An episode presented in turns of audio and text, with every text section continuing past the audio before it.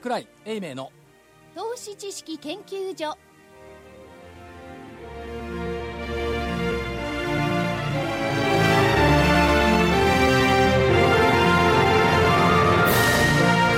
皆さんこんにちは。こんにちは。桜井英明の投資知識研究所の時間です。今日はスタジオに正木隊長。まさきです。こんにちは。そして福井主任研究員福井ですこんにちは。研究員の加藤真理子の3名なんですが実は今桜井所長と電話がつながってるんですよね、はい呼んでみましょう桜井所長桜井です。こんにちは。よろしくお願いこんにします。ちはよろしくお願いします新幹線大丈夫でした？はい。新幹線。新幹線はこれ木曜日の話ですけども収録ですから、うん。雪が名古屋の前から積もってて、福島来るのに4時間半、うん。遠かったです。ご苦労様です。ね大変でしたね、今、あの、広銀宇都宮証券さんの応接室で電話をさせていただいております。はいいやーでもどうですか？あのお天気はあれですけれどもたくさんの方お見えになってるんですか、いや、熱心ですよね。やっぱたくさんお見えになりますよね。最近株式セミナーっていうと。所長、今日株高いですからね。やっぱり西に向かっている方がいいみたいですね。やっぱり西に向かう桜井桜井のアノマリーですね。西向くの、桜井のあの所長が西に行ってるけど、この上昇はずっと西からもたらされたみたいな感じですよね。アメリカの方から。だから、今週も言言い続けたんですが、外部材料に一喜一憂しない方がいいんじゃないですかと言っていたんですが、結局、アメリカの金融動向でしょ、そうですね。だから、原油安とかロシアとかこう言ってるんですけども、昨日の昨日というか、水曜日の日経新聞はご丁寧に、原油安が金融市場を揺らす、ロシア通貨急落、利上げ期間ずっとなってましたけども、ええ。アメリカの利上げの可能性がまちっと遠のいたっていう、それだけの話で戻すわけでしょ？だからリーマンショック以降、やっぱり中核にあるのはアメリカの金融政策とアメリカの金融機関と金融規制機関のバトルが続いている、これ変わらないと思うんですよ、この構図は。うんなのに、いっつもなんか他のところから物が出てくると、ああ、大変だ、大変だってこう騒ぐんですよね。それも問題は、わずか一言ですよ。コンシダバラブル、ブルブルブルなんとかって、相当な期間ってやつですからね。わずか、ね、二文字の単語、これだけですよ。はいそう。まあね、なんとも言えないですけども、まあ、慌てず騒がず、うろたえずっていうのが、ぱりその方向になるんじゃないでしょうかと私は思いますが、ね、そう、そうしますとね、はいまあ、今日はうろたえたんだか合わせたんだか、両方だったと思うんですけれども、はい。まあ、たまたまそれが外されてないと。ええで、プラス、ね、あのー、キャンビーペイセント。そうです。そう。ね。そうですなんかそう、忍耐強く。我々には一番関係のないような言葉。忍耐がそれまで入った強かろうが、関係ないっちゃ関係ないですね。それで、まあそういうところで一喜一憂したんでしょうかね。だと思いますよ。っていうか、FOMC があるっていうの分かってるし、今夜っていうか、その木曜、金曜日が S q だっていうの分かってると思うんですけどね。だかえら日本だって S q に向けて荒れた。今週はアメリカの S q だから荒れるっていう、そのシナリオでしょえうん。で、去年だって12月の15日以降は戻したわけですよ。で、12月の15日までは、あの昨年末、さ前月比マイナスだったんです、去年も。それでも年末高値引けだったっていうことを考えると、まあそういうスケジュールなんでしょうね、現地の得意な。ねえ、それをもっと伸ばしますとね、去年は、今年に入ってから急落した。僕笑って言っちゃ悪いんですけどね、同じことになるんでしょうか？似たような動きですだからまあ、そうは言っても1万8030円台でしたっけ、この間、先週月曜日つけてですね、うん。これを取りに行くの難しいよねとは言いながら、今日木曜日って1万4 7200円ぐらいしてるんでしょ？そうですね、1万7199円ですから。これがまあ59 1分万引け前の、7200円ですよね。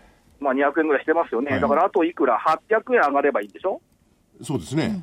?8 日間で。そうです。そうすると8000円になりますね。そう、8日間とか、まあ、だから一時100円ずつ上がれば1万8000円になるわけです。別に計算難しい上はそうことでなりますね難しいことではないとは思うんですけどそう、も。理論的には明らかにそれは正しいですよね。ただ、100円ずつ下に下がるっていうのも成り立つかもしれないですよね。100円ずつ下がると、また1万6000円台。ただ、はいあれですよ、水曜日じゃない、ごめんなさい、えーっと、火曜日の段階で終値ベースで、はい。25日線から下4%までいったんですよ、帰りが。うんうんうんら一回戻すかなと思ったのは昨日の動きで、昨日日曜若干プラスだったんですが、60円ぐらい、水曜日。はい。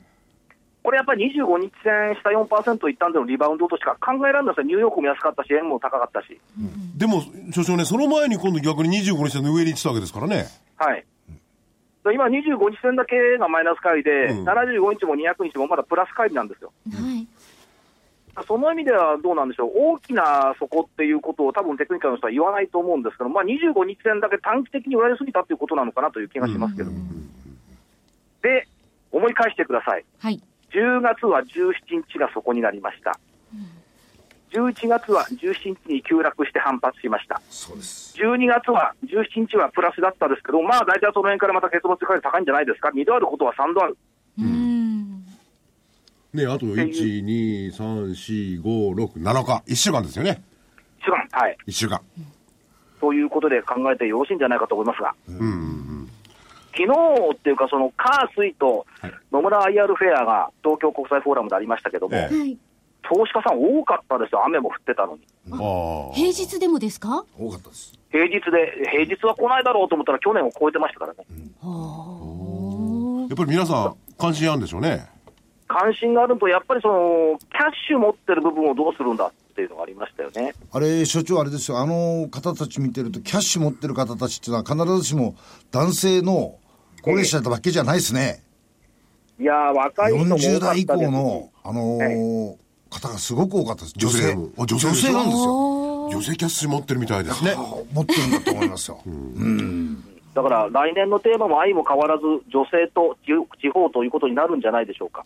でもそういう形でね、あのーはい野村 IR フェア、どこでも IR フェアいいんですけれども、やっぱり企業のお上の方とか、そういうところに直に接するっていいことですよね。と思いますとね、まあ、すべての企業がトップが来てるわけではないですが、はい。IR 担当の役員とか担当者とかの話を聞いて、その会社をよく知るということは必要だと思いますね。ねだからその代代役を、ね、所長がいつも足で稼いでくれてるわけですからね。そう、3社か4社回りましたけど、疲れました。挙句の果てには広島来るのに4時間半。日本も広いっていうか、ね、交通機関がちゃんと動くもんだなと、雪すごかったですよ、名古屋。ああ。ちょうど名古屋あたりまでこう雪のあれが上から降りてきてたんですよね。ね、降りてるってことだって吹雪ですもん。あらま。東京が青空なのに吹雪ってこれいかなるものかと。広島はどうなんですか？広島はね、えっ、と、水曜日がきつかったらしくて、ゴルフ場クローズ。うん。で、雪は少し残ってますけども、おまあ晴れてますよ。おうでよかったですね、今日は。はい。とりあえず、電車の中は別にゆ吹雪でもいいわけですから。所長の場合は。電車でも4時間半乗ってみてくださいよ。疲れますよ。でえ、昨日言ってませんでした？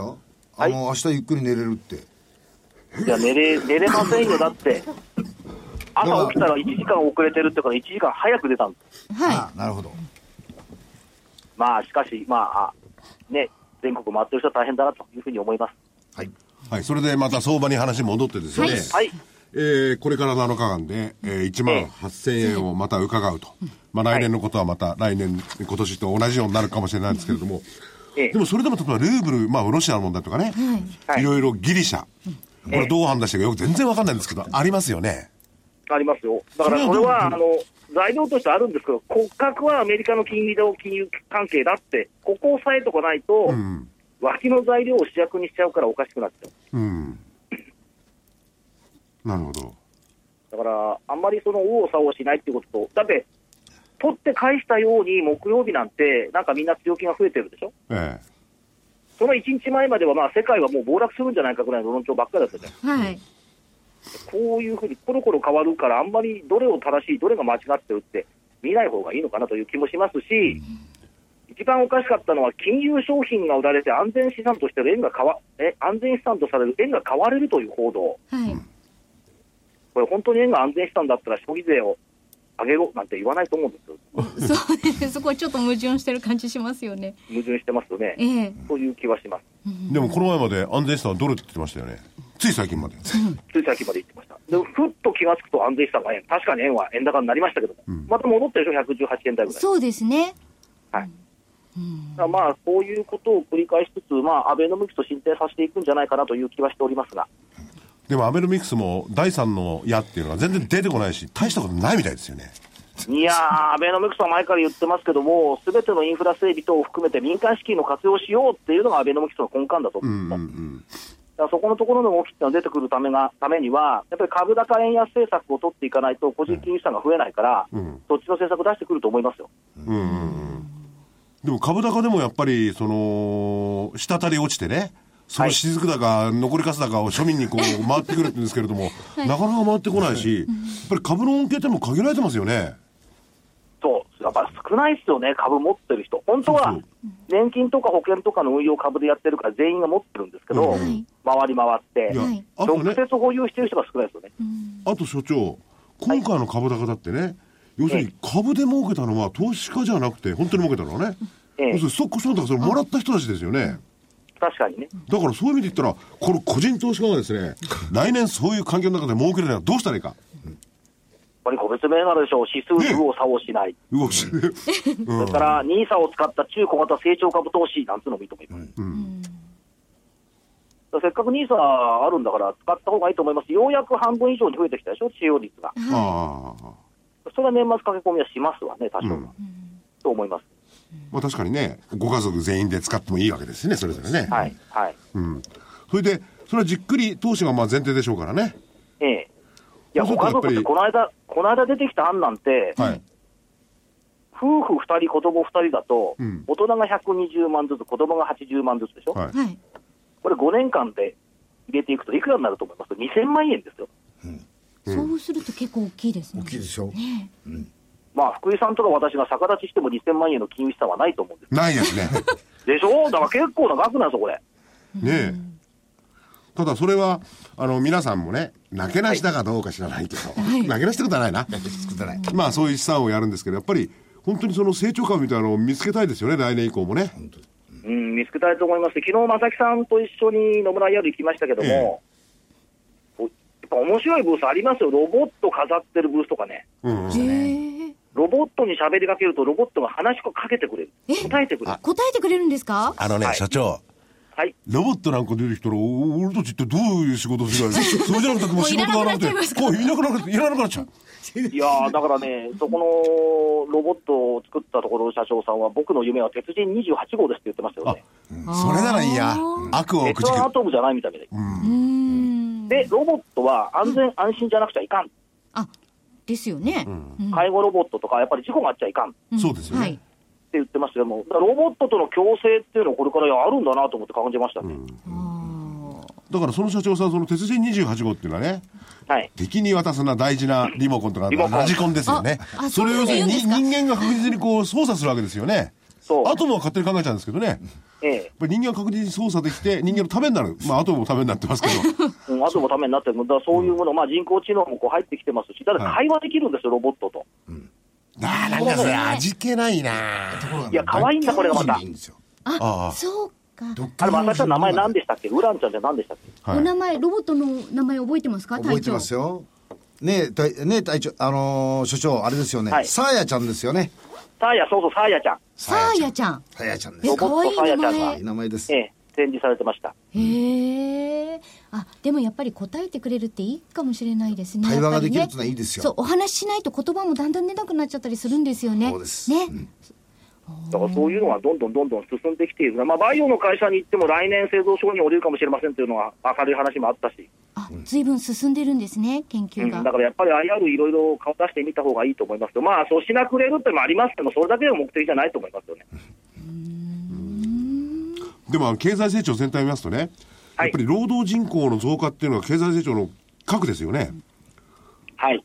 そうすると、まあ、高齢者は当然増えていって、その方たちの面倒は確実に見なきゃいけないんですけれども、ええ。これ経済成長全体を衰えてくる可能性ありますよね、これからね。だ。からあと10年経ったら生産人口が100万人減るって言うんでしょ。ねあー100万人減るのに面倒見なくちゃいけないシニアの方、あるいはその介護が必要なシニアの方って、ええ。段階の世代がまさにそのピークになるわけですから、これ、人足んないとどう考えたら。そうですね。はい、だから、まあそ、そちらの方はロボットでいいのかは別にしても、はい。そういうのをなるべく使って、まあ、そうですね。負担かからずにね、他のこう、はいええもっと成長できるような分野に、はい。若い人たち振り向けた方がいいっていう考えもできるんでしょうかね。と思いますよね、それからあと物流の会社の話なんか聞いてると、やっぱり一番運んでるのは自動車部品だって言ってますからね、ああ、やっぱり自動車って。まあ、自動車はやっぱり日本経済、牽引してるところ間違いないですよ、まだね。日本でからも自動車はまだ作ってるんですか？部品、部品。みんな海外に行ってるわけですよ。そんなことないで部品を運んで、現地生産の部品を、はい。例えばタイで作った部品をメキシコに持っていくとかね。あ、あ。国際的な物流ってことですね。そうですそうそうそう。あ、日本国内でちくせえこと言ってないんだ。それは日本企業の部品会社が日本企業の自動車メーカーに納めてる。うん。うーん。だからそういうところを見ると、やっぱダイナミックさあるなという感じはしますけどね。そうですね。タイベトナムカンボジア、これをその流通チャンネルとして確立してるっていう、あ、なるほど。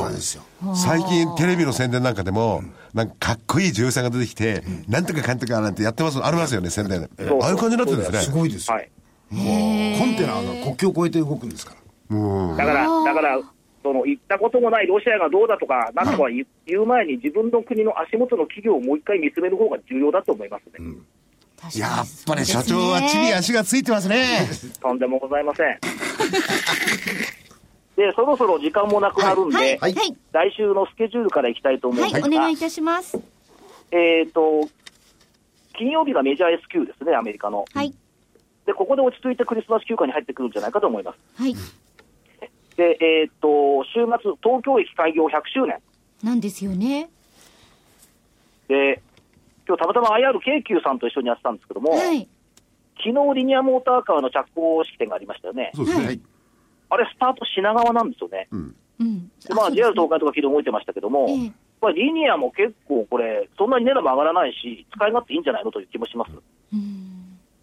で、話を元に戻すと、22日月曜日、コンビニ売上高、はい。アメリカ中古住宅販売、23日お休み。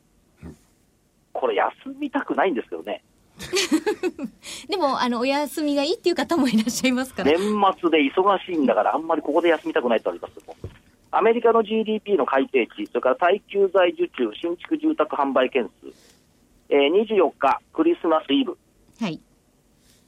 25日、クリスマス。俺、誰かその辺で誕生日とかなんかなかったでしたっけ？あ、25日誕生日です、私。そうでしたね ねえ、おめでとうございます。まだ来てない。来週になったら忘れちゃったね。あ、25日誕生日ですね、はい。はいそれから26日金曜日、国内の失業率、失業、えー消費者物価、鉱工業生産、はい。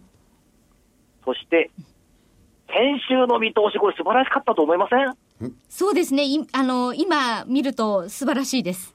そう、あの、果敢にね、引き上げてきたんですよね。無謀にも。一下が1万6755円までありましたよね。うんうん。はい。それが1万7043円はい。と言ったら、その範囲に入ったでしょ、入りました1万7199円入りましたよね、ほら。はい、はい。じゃあこれは自分で自分の褒めてあげようと。いや、これね、所長、これはすごいですよ。これはすごいですよ。これすごいですね一時、ええああ、今週もダメかななんて思いましたもんね。今週も、はい、いや、だから一番そう思ったら本人だと思うんですけど。やっぱり西に向かっててよかった。昨日の段階だったら完全にごめんなさいでした。はい。で、来週どうします？来週どう、どうしますって私に書いて、どうします？いやー、昨日立てた見通しでは、下が12月16日安で16755、16755、ええ。上が17590、12月月足要線基準と立てたんですが、ええこれ変えた方がいいですね。これ変えるねこれが面白くないですよね。うんわかりました。はい下、17043、17043。一緒、12月11日安値。あ、はい。上、上はどうしましょ18291かな。う ?18291。えー、安倍政権、第一次安倍政権時の確か高値だと思と思いますが、2007年4月9日、この間までの高値、はい上限、はい。18291かな、というふうに変えたいと思います。変えたいって今言いまえ、す。1日100 117円ずつ上がるんですよ。いや、別に500円ずつ2日上がってる。まあ、来週だって木曜日誕生日でしょ、私の。そうですね。そうですね。はい。じゃあ、メリークリスマス、メリークリスマスハッピーバースデーということで、はい。でこの数字が当たりといや、どうでしょう。プレゼまントになるといいですね。あ、強いて言うなら1万8031円ぐらいにしたいかな。うん。プレプレゼントって。違うだろ。自分で自分のことプレゼントして。え、冗談じゃないって話になりますよね、社長。はい。ね18031、18366、うん、18291。まあいいや、18291。はい。129はいはい。はい。はい。じゃあ、こちらで。新年を取ってくる可能性があるんじゃないか、うーん。と思ってみたい。はい。はいというところです。はい。わかりましたはい。お久しぶりの長い時間すいません。ありがとうございました気をつけて。ありがとうございました。はいまた来週スタジオでお待ちしてます。はい、はい、はい。金曜日ですよ、これ放送。そうです、そうです。金曜の夜ってね、確か夜トレに出るかもしれない。あ、そうなんですか。はい。もし出たらよろしくお願いします。はい。ラジオを聞きの皆様よろしくお願いいたします。はい、お願いします。はいああと本、本も出ておりますんで、リートのあ。リートですね。はい。はい、よろしくお願いします。はい。ありがとうございました。どうもありがとうございましたはい。失礼します。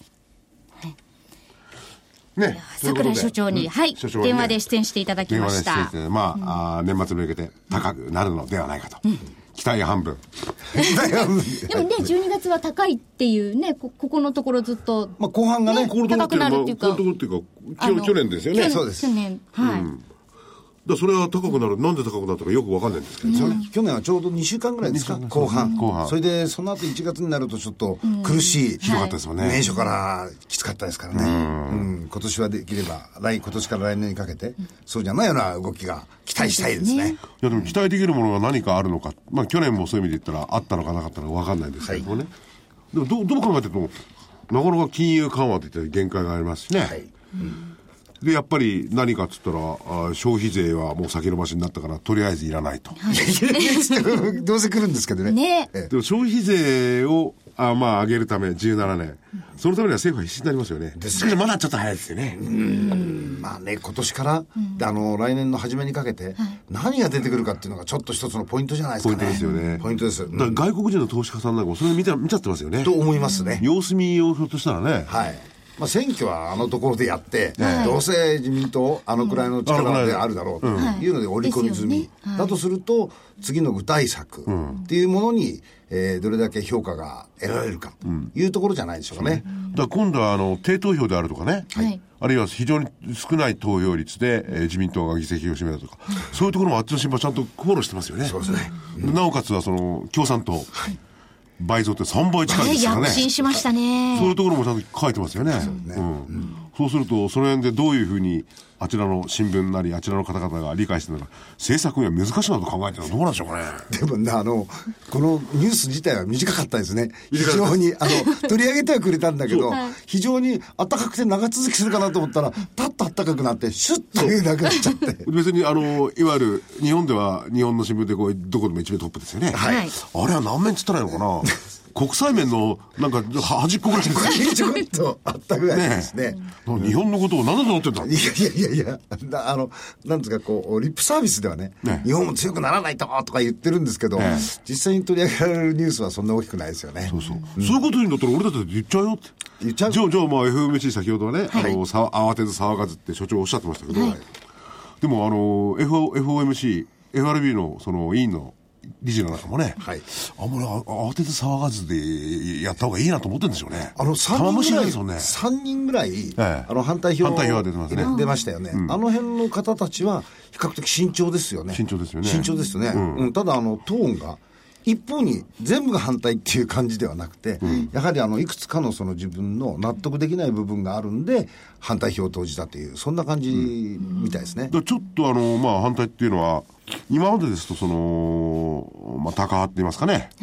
それをどんどん、あの、ひ上げていこうっていう方が多かった。最近ちょっと違ってきてますよね。違いますね。ねねうん。なんかその辺のところをこう、なんですか、見ると、おまあ、方向性としては上げるんだろうけど、そのタイミングについてはすごく慎重にやってよねっていうふうな部分って感じ取れますよね。ねだから逆に言うと、実質的には、実際は、こんなに良くないのかなというのが逆に言うと、ちょっと心配の種になっちゃうんですけどね。ね来週は住宅の販売があります着工のだって悪いか、悪かったっていうかね。はいそれで PMI。あれも良くないですよね。ですね。うん。これで今度はイエレンさんっていうのは、まあ、失業率のお数字だけではなくて、賃金のね、金はいどうなってるかを見ていくってこと言ってますけど、その賃金だって金持ちはバカバカ稼いでますけれども、一般的には大したことないんですよね。でも、ああの国ってそういう構造ですよね、福井さん。いやどちらかというと。そうそう、それはね、やっぱり新自由主義の、あの、レーガンさんの時はそうなってきましたね。そうですよね。特にそういう傾向強いですよね。だからたまたまそういう話になるとね、あのー、えーっと、ピ、ピ、ピ、ピケティ教授って、はい。フランスのね、アメリカで偉く褒められた。あの方なんてそれ追求してますもんね。はい。本がだいぶ売れてるらしいじゃないえですか。えなかなかすごいですよ。ね、らしいです。まだ読んでないですけどね。でそれこそあっちはあのクレグマンとかね、そういう人たちも推薦してますし、で政府とか皆さんやっぱ本それ読んでますよね、はい。だからどういうふうにしてその格差を解消していくか。と、であのーそのピピピピピピさん そうはい の主張っていうのはで戦前的成長率はい。よりも、し投資から得られる収益が確実に高いって言うんですよ、でそれは今まではね成長率が高いから投資やそれ配分としてきたと思われていたんですけれども、フランス200年の歴史それ以外のところも100年ぐらいをこう集めてきたらですね成長率の低いと。要するに収益投資収益ですね、資産のこう動かしたのも含めてそちらの方が高いんですよ、なるほど。うん。ということは確実にその金持ちはどんどん金持ちになる、ですね。だからそのこっちは4%ぐらいなんですよ、はいで成長率は2%か1%今みたいな感じですよね。なるほど。うん。でそうした中でねそれおかしいと言ってて。おかしい確かに。あちらの人はみんな読んでる。はい。でもまあそういう背景ってわからないじゃないですね、ええこれだけこうグローバル化してきて、え一国の経済、小さい経済の中でこう回していくっていうふうなものの成長率とは全然違うそのトレンドが出てきてるっていうふうな感じで考えた方がいいんじゃないですかね。そうですよね。だから今回みたいなこともより大きなショックになって、あはいあの各株式市場だとか、ええ。金利市場、それから為替に大きな影響を及ぼしてくるっていう、そんなそんな感じしてますけどね。ね、だから日本はまだその辺に関するね、あれが遅いんであって、例えば、あの、よく法人税の引き下げるらしいですよね。アメリカなんて40%ですからね。引き上げるらしいって言ってるんですけど、まだわかんないですけどね。うん全然逆の動きで、だから我々はそう思ってないじゃないですか。はい国際的には低いって。はいバカ言ってんじゃないって話ですよね。アメリカはね、例えば、あの、カリフォルニアなんかの例にとりますと、えっ、と、40%ですからね。その州税とかそういうのを含めて。はい含めればね日本はまだ全然低いですよね。フランス並みぐらいですよ。それをどこまで低くしていくのか。って。そしたら、要するにアメリカのその今はエスタブリッシュメント、特に民主党サイドだからね、そういう主張が出てきてんで、合わなくなっちゃうんですよね。だったらむしろその、だったら法人税を上げて、はいえー消費税を下げなさいよって話になるかもしれないですよね。ですね。たださっき言ったその格差みたいなもので見ると、収穫差って大きいじゃないですか。大きいです。アメリカアメリカの場合は、えですから逆に言うと、これも収穫差が大きいんで、カリフォルニアだとか、そのか一部、その非常に富裕層が住んでて、えという部分のところって、やっぱり税金高いっていう部分はありますね。いやだからね、そういう意味で言ったらニューヨーク、はいこれ40%国内が超えてるんですよ。だからそれがね、あのーまあ、田舎といったら、田舎の州っていうのは、企業動いたらえらく安いんですよね。そうですねそこと比べられてもね。そうですよ。いや、安くても企業行きたがんないんだから。やっぱりその州の、ええなんていうんですか、その、立地条件みたいなもので、えらい差がありますよね。ねえやっぱりカリフォルニア、ニューヨークとか、ええしかしそういうところに行くと、その税は高いと。4割。我々はそっちばっかり目いってるんですよね。で、政府もそういう説得するじゃないですか。海外と比べて安いとか。はいまあ確かに韓韓国とかそういうのは安いですけどね。はい大して差はないですよね。まあそれによって別に、えー法人税の減税やめると言わないですけど、十分に金儲けてますよね。ですね。いやー、企業お金ありますよ、今。ありますよね。323兆円ぐらいであります、しょ。あります。本当にありますよ。ねえええそれをうまく投資に回すような手ってないんですかね。あのーですから、一部、えー長期の設備投資に回せ、回さないええ会社はどちらかというと、その自社株買いやるとか、増配やるとか、いろんなものでもって、まあ株主に報いるような形を取ってる。でも、本当のことを言えば、今福井さん言ったみたいに、設備投資に回してですね、それをより大きなリターンに変えていくっていうのが、本来の経営者ですよね。うんやっぱりそちらの方を本来であれば目指すべきだと思いますけどね。だからそうなってきたら、あのー大手企業の方がね、確かに設備投資をやるとなると大きいものをやるんで、バーンとくるんでしょうけども、あんまりないですしね。はいそれやっぱり、小さく細々やってる、やっぱり、その、新興企業なんて面白いのがありますよね。ありますね。うんありますあります。かなり積極的に。まああの私もいくつか高校のところずっと見てて、バランスシート見てると、あ、この会社こんなにお金持ってんの？ええー、っていうぐらいね、は持ってらっしゃるとこあって、もし私がその海外のファンドマネージャーならば、はいこういう会社は、ぜひ、あのー自分のポジションに入れたいなと思う会社って、やっぱありますね。だから買収じゃないですか、それ。いや、本当であれば、あの、フレンドリー、うんぬんって感じですね。ええ敵対的買収じゃなくてですね、もっとフレンドリーに、うんもっとこのお金たくさん使ったらどうっていうふうなことで、経営にアドバイスをしてですね、えー共存で利益を上げていくっていう、こういうふうなものにやりたいなっていう気がありますね。い。や、だからその、の、JPX400 がね、ROE 重視って言ってますけれども、それで、まあ、海外も ROE 重視できてるって言うんだけど、やっぱり ROE プラス、そういう、どこに投資してるかっていうのは非常にうるさいですよね。そうですね。海外、アメリカはね。はい。はい。だから、その辺でちゃんとした投資をするとこを買う可能性ありますよね。ありますね、僕はそう思いますよ、ええ。見てて、うん。こういう会社はぜひというのがやっぱ一つ二つじゃなくてですね、そこそこあるので、逆に言うとあの所長とかあの皆さんの株の、お将来的に1万8000だ2万円だとかっていうことよりかも、こういう部分から見たらまだ日本株は安いものがあるなっていうふうに感じますけどね。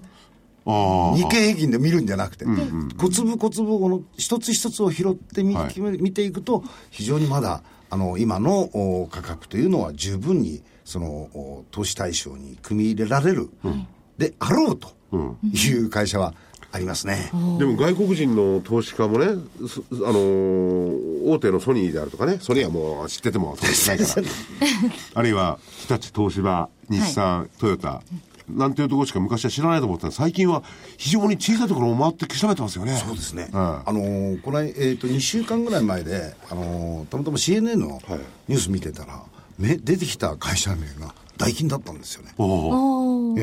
いいつもであればファナックですか、その、まあ、えー日本の日経225に大きく組み入れられてて、えーリーディングカンパニーみたいなところかなと思ってたら、意外にですね、地味で、ダイキンというユニチャームでしたっけね。ああ。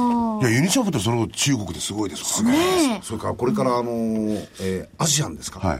あそこのところでその若者たちへのニーズっていうのが非常に増えてるんで、ここの物さっきつあの桜井さんが言ってた、物流のところのメインのものってこういうものらしいんですよ。あ、要するに、まあ、代金やエアコンの材料とか。そうです。ユユニチャームだとユニチャームですよね。そうです。あそうです。あそういうもの日用品と言いがますか。日用品が結構ねあの大量に動いてるということを見ててやっぱその辺のところよくあの研究してますね。うんやっぱり物流見るのはちょっといいですよね。という気がしそうますですもんね。はい。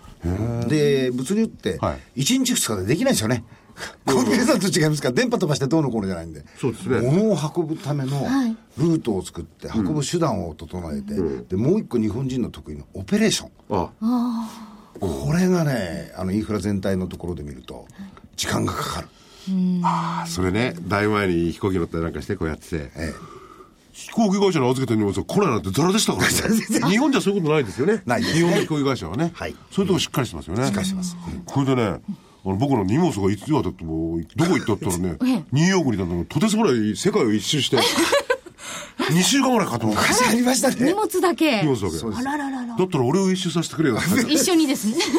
でもそれで平気な顔してますからね。ですね。えだから、その当座、必要なもんだけは、ちゃんと、あの、保証してやるからいいだろうってえいいだろう。感じで。もうなっちゃってね。こごめんの野郎と思ってね。ありましたね。でも、戻ってきたんですか？戻ってきました。戻ってきましただからそういうふうに多分今は違うと思うんですけれども、やっぱりそのシステムって日本は非常にいいですよね。いいですね。やっぱきめ細かいですよね。きめ細かいですし、ねきちんとしてあますね。のその中に積んだものの安全性、え一つ一つの、でこれ昨日面白かったのはやっぱり安全性だけではなしに衛生面はい。はいああ、そうですね。こういう部分のところのそのおプロテクトですか、こういうものがやっぱりきちっと日本のメーカーできてるということでやはり現地のその輸送お会社との競争にはぱ勝てちゃうっていうことみたいですよ。認められるわけですね。えーやっぱりに日本人は、日本の、日本人はってわけじゃないですけど、日本のノウハウっていうのは、やっぱりよくできてる部分もあるんですね。ありますね、うんこれは評価されていいと思いますね。ね、だから、あのー例えばプラントなんていうのはね、その運営のノウハウまで含めて今まで輸出したじゃないですか。はいだから、こういう小さなものでもそういう、裏にあるノウハウ、ソフトを含めて輸出するって形になるんでしょうね。でしょうね、ですから代表的にはよくあのデーとかそういうものを言われますけど、もうこれだけではないと思いますよ、うん。企業が外に出ていくとやはりその製品をどういうふうにきちっと運ぶかという、この辺のところまで考えて、やはり信頼できるう企業さんと一緒にアライアンスを組んで出ていくというふうなところになるとやはりその、まあ、新興国の中でもやはり日本の優位性っていうのは出てくるだろうという気がしますけどね。うんね、だからそれはあの、最終的な製品の処理まで含めてね。そうです。ね、日本だったら、あのーなんですか、ペットボトルって言いますか、その、で、なんていうか、こう、ガラガランってお、お、お、あの、お金を入れて出てくるんだな。あ自動販売機。ええ。あれはこう、入れてるところが全部、会社まで全部してきますもんね。はい。だあれもちゃんとこう、その輸送会社っていうのかな？あれは、いろいろこう、コーラとかそういうの入れる会社。そこ全部責任持ってやってますもんね。なんか大手飲料メーカーは、自分のところであのペットボトル作るらしいですよ。今度は。なんか、形を変えたり、売れ筋でもって、この売れ筋のものが売れるとなると、自分のところでもって、そのにあのニーズに合わせたあ調整できるわけですか？調整して。今までだとほら、これを何番も持ってこいっていう感じでもって、ありましたね。ねメーカーに頼むじゃないですか。これをね、自社のコントロール下に置くんですって。あそうするとすぐ切り替えができたりとか、こう配分を変えられたりするわけでよね。ですすよね。だから5万本デイリーに出るとしたら、3万本は外に頼んでもいいと。残りの2万本は自分のところのコントロール下に置いて、で、その受給に合わせて、その容器を変えたり、中の飲料を変えたりするっていう、こういうきめ細かな戦略ですか。そういうのを取ってるっていう話しましたから。考えてますね。やっぱりね、あの、こう言っちゃなんですけど、米国のなんとかコーラみたいなやつでね、生ボーン、ドーンっていうのとは、若干違ったオペレーションが必要なんじゃないですか。ああ。まあ日本語がきめ細かいのかどうなのかよくわかんないんですけれども、そうきめ細かいんでしょうね き。め細かいですね。僕はなんか、あの、まあペットボトルにしろ、カンカラにしろ、はい。形なんか見たことないですけどね。なんか、ズバッと開けてパッと飲むだけで。はい、はい。あれはですから、あの、カオンの製缶メーカーも、はい。その飲料メーカーの近場に工場を作って、えで、すぐそれでその工場から対応できるように。してるんですよね。ええ。それが今までのその、お缶業者とお飲料メーカーの、この、おなんていうんですか、えーアライアンスみたいなものをやってきた。いうのが、今度はだんだんだんだん、えー飲料メーカーが自分のところでもってコントロールできるようなものを、こう、内製化してくるっていう、そういう時代に入ってきてる。ええだから非常にそのおニーズを汲み取ってそれへの対応できる時間を短くする、それでそのきめ細かいマーケティングができるっていう、そんな感じに変わりつつあるんじゃないですかね、だから一社がね、はい。それまであの例えばあるメーカー飲料メーカーがあったら他のポペットボトル屋さんに頼むわけですよね。そうです。別会社のね。資本関係も何もない。これ系列化したってことですよね。そうですね、やっぱ自分のとこのそのつなんていうんですか傘の下に、そういうものまでも取り組んでいくっていうことじゃないでしょうかね、だから残さず利益を組み上げる。そうですね。ね。だから今度はこっちのメーカーがまあそれ飲料かどうかわかんない。あっちに行く時にもそういうシステム下まで含めたシステムを持っていくってことなんでしょうね、だと思いますね。ええ。ですから、まあ、ある意味、奇通感で、ものを作るところからずっとその個々人の家に配るまで、まで。で、もう一個はお金の回収まで、っていうところが一つのぐるぐるっとしたビジネスになって、今までそれが分業してたので、そうですよね。徐々に分業じゃなくなってくる。だから多分その中で一番のポイントは、あの、まあ、個人的にはですね、やっぱり最後の決済ですよね。お金をどういうふうに決済するっていう部分のところが非常に大きなポイントになってくるいや決済ってどどの部分の決済？結局、えっ、と、物をう動かしますよね、ええ動かします。そうそう、そこのところでもって必ず、その代金の決済っていうの出てくるじゃないですか。ええはい。ですよね。それが外部と繋がってたわけですよ、今までは。これ、自分の傘下になってくると、ええ。お金が全部自分の、その、企業の中で動くことになりますから、そうですね。トータルの、その、マネージメントが非常に楽になるんですよ、コスト的に。ええ外に払う部分が逆に言うとみなしコストでもって済んじゃいますから、非常にそういう面ではね、あの、楽な経営できる。でねすごい量ですからそうです。1円でもこう浮かせられればすごいですよね大きいですもうね。、福井さん、はい1円なんつったらとんでもないですよ。だすごい利益です何銭です。なあ求めてるのは、ね要するに0、1円以下のところああを行って、そう、その使用金額っていうのは、それこそ年間何兆円になるわけですよね。それ200億、300億の売り上げのところが。ですからそういうふうなものを足してくると、金額が非常に大きいんで、1、100あのー、1%なんて言ったらとてもじゃないけど、そんなものじゃなくて、もっと小さい単位のものをきちっと見てる。なな当たり前なんですけどやっぱりそれは投資と同じじゃないですか大金持ちはそれこそ100兆円とか1000兆円持ってりゃもう0.00これでおおでも、ですもんね。そうです。その通りなんですね、よ。100万円持ってればね、100万円しかなければね、どうしてことなんですよね、0.00ですよね。だからそれと同じようなのを見る思いがして気持ち悪いですよね。それでもね、その通りだと思います、ええ。あのそういう部分のところがやっぱりこうなんていうんですかあーマネージできるようになると、あのさっきの話じゃないですけどロスがなくなるんですよ。ああ、そうですね。確かに。ええ。コストは下がられますし、ロスがなくなるんで、あの多分全体的なその特にグローバルに、そのビジネスを展開している会社にとっては多分そういう考え方っていうのはごく普通になってきてる。んだと思いますけどね。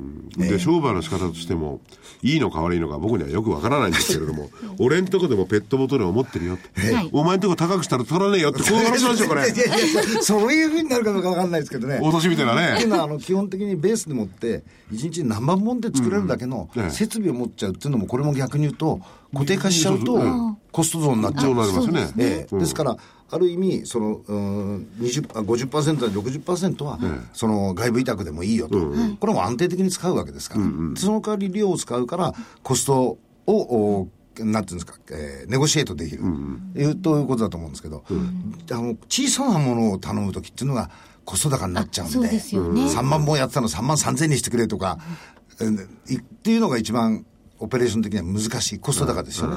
うんですから、その部分の出っ張りの部分をこう調整するところというのが、やっぱり一つのあのポイントじゃないかと思いますけどね。ねえ確かに、100本作って101本目から高くなりますよって、ま ずでも、だって、101本目のこあの設備持ってないわけですから。で、片方も1本ずつじゃ作れないよ。そうですよね。3万を4万に上げてくれるんだったら、うん、設備考えてもいいけどねっていうことになりますから、その辺のところじゃないですか。今たまたまそのペットボトルの話をしてますけどね。はい僕の別に先ほども言ったように、あんなもんのスタイルが変わるなんだ気にしねえよって。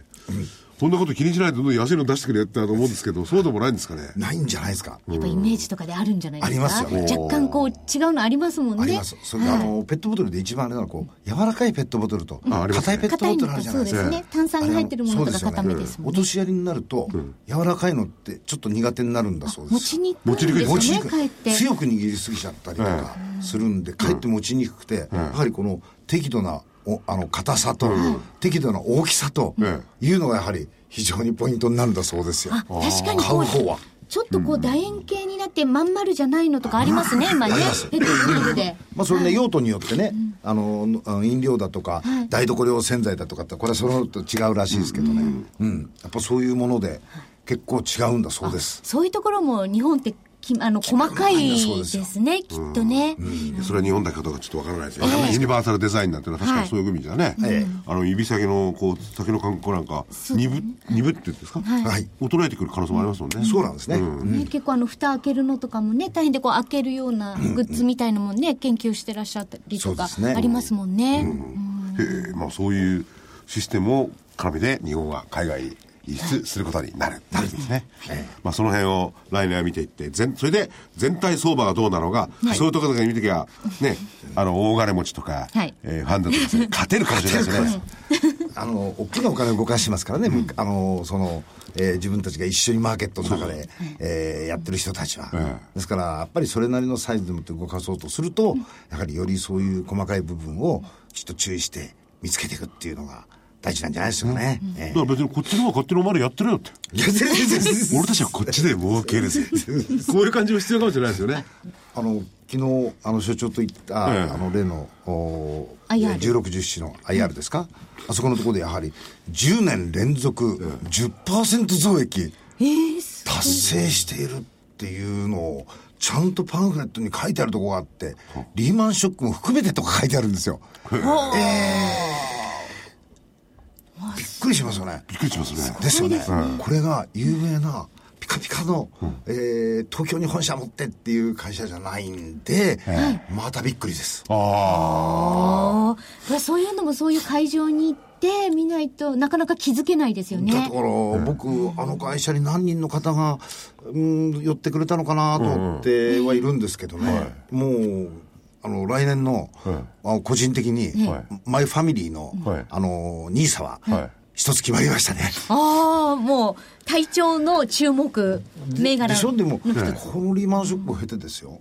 やっぱり10年間、でもって株価が3倍とか4倍になってれば、まあ何もいいですよね。要は10年間10%をやってきたら株価が2倍3倍で済まない話じゃないですかいう話なんですねそうなんですよ。うん。だからそういうものを考えると、まあ、あの、なんていうんですか、個々人、個々の会社の増益率と、それからその会社自体の株価っていうのはまたこれ、必ずしもイコールじゃないんで、株価の方はちょっとおそこまでいってないんですけど。でよくあの櫻井所長が、そのよくてもまだ気づいてないはい銘柄の今お話しされたのはその一つにね匹敵しますよね。まさにね、ねあのーやっぱり行ってよかった。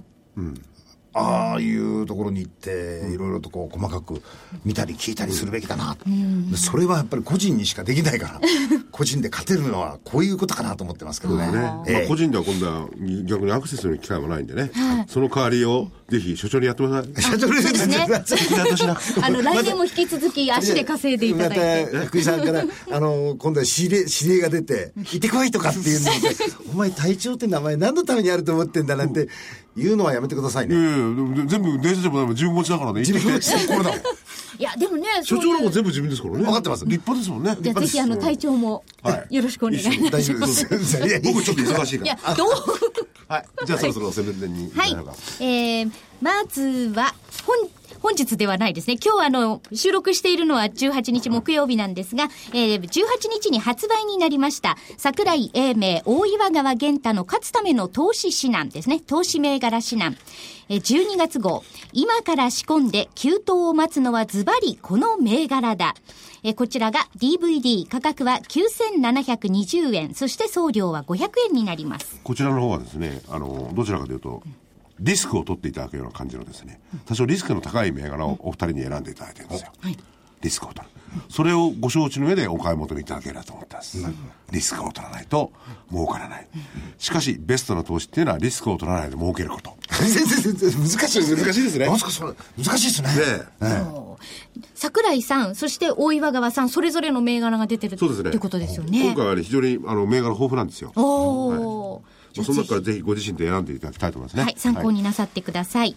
え、そしてですね、来週になります、25日木曜日発売、桜井英明の投資知識研究所の12月号の DVD、2015桜井英明の年間アノマリー辞典です。こちらも DVD、価格8640円、送料は500円です。年末年始にいつもアノマリーと出しますけれども、はいやっぱりあの新しいのを入れてますんでね、で分かりやすくうー解説していこうと。まあ ROE だやれ PER だったって、わけわかんないこと多いですからね 相場ってね。ひょっとしたらアノマリーに頼ってもいいんじゃないかなって感じはしますよね。福井さんよく言ってるんですけどリズムって。リズムそうですよね、これリズムを大事にしようと思うとね、アノマリーと投資カレンダーをミックスして使ってるんです私。あそれいいですよね。私自分ではミックスしてるんです。これでね、これ終わった後に相場をこう終わってね、はい。その長いスパンで見ると、リズムあるんですよね。ありますおそれがね、大体ね、3年周期ぐらいで変わったりなんかするね、あるんだよ。あります。俺発見したんだ。発見した。発見した。発見してすぐ忘れちゃうんだよ。はい。えーそして、26日金曜日は、えー先週ですね、あの、ゲストに来ていただきました、馬淵春吉さん、そして、えー桜井英明所長が聞き手をなさっています。2015年相場、外国人投資家はこう考え、こう動く、日本株動向を握るツーリスト投資家の実態という DVD が発売になります。価格8640円、送料は500円です。ツーリスト投資家、これはね、本当に移ろいやすいですからね、この人たちの動向をつぶさに見とかないと、大きなところの相場では儲からないですよ。負けますよ。はい。